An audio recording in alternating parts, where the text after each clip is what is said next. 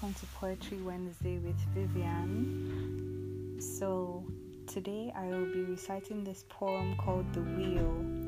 And for me, I'm wondering if you'd be able to tap into the energy of this poem and see what I'm really talking about and what the message comes across to be more than a poem, maybe something more than expected, you know, when you're reading this. What a time to be alive and not afraid of one's own shine. Counting down the days with a smile, expressing patience, whiling away time, burning through what needs to be burned, cutting away what needs to be cut. Now that eyes are opening, we are seeing what has value and what has not. Very soon, after the years have passed and certain characters think they are free at last from the consequences they thought would find them, not knowing that beauty takes time, life splitting truths take time to carve, sharp tongues take time to be refined, they lay unsuspecting, and in that moment of airy naivety, karma comes to bite them the wheel turns counterclockwise. Mm. Don't be naive, ladies and gentlemen. What is to come will come. Because what goes up must come down, and what you give out will come back around. Have your day now. There will soon be one for the owner. And when the day comes, I bet they will forget about how they stole things like it was a buffet. Unaware their consequences would find them one special summer's day and they will fall to their knees as the real top bitches become queens after decades of pretending they were paupers.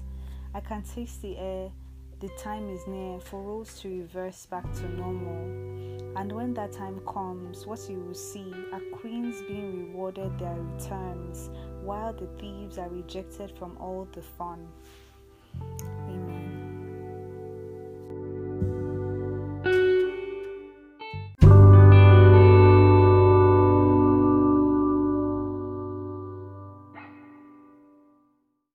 Hi, welcome to our interlude. If you're a poetry lover like me, I advise you rewind and re listen and really take in the words of what I am saying.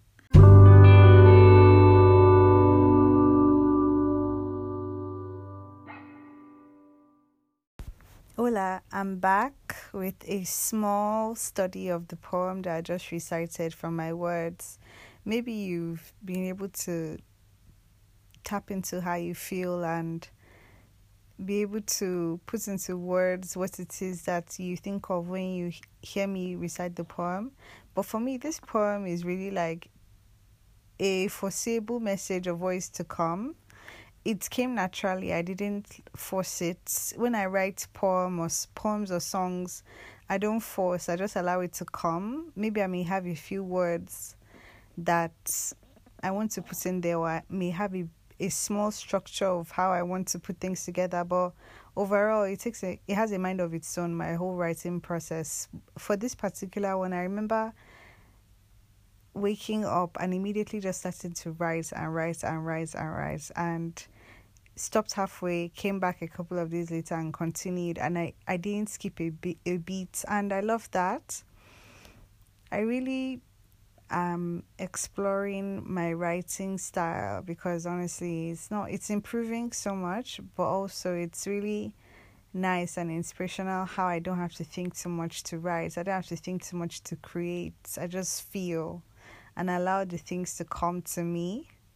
Yeah, but what is this poem talking about? Like I said, foretelling what is to come, I I truly see these things happening. And ah Lord, honestly I'm excited because it's we're at a time where things that aren't real are going to show themselves to be illusions and the things that are real are going to be big to be seen and possibly burn some people's eyes because they've kept their eyes closed for so long. It's interesting to see. So if you're a fan of poetry feel free to contact me and let's talk about poems writing, writing processes, prophecies, etc. You can find me on Instagram at it's vivacious viv. Thank you.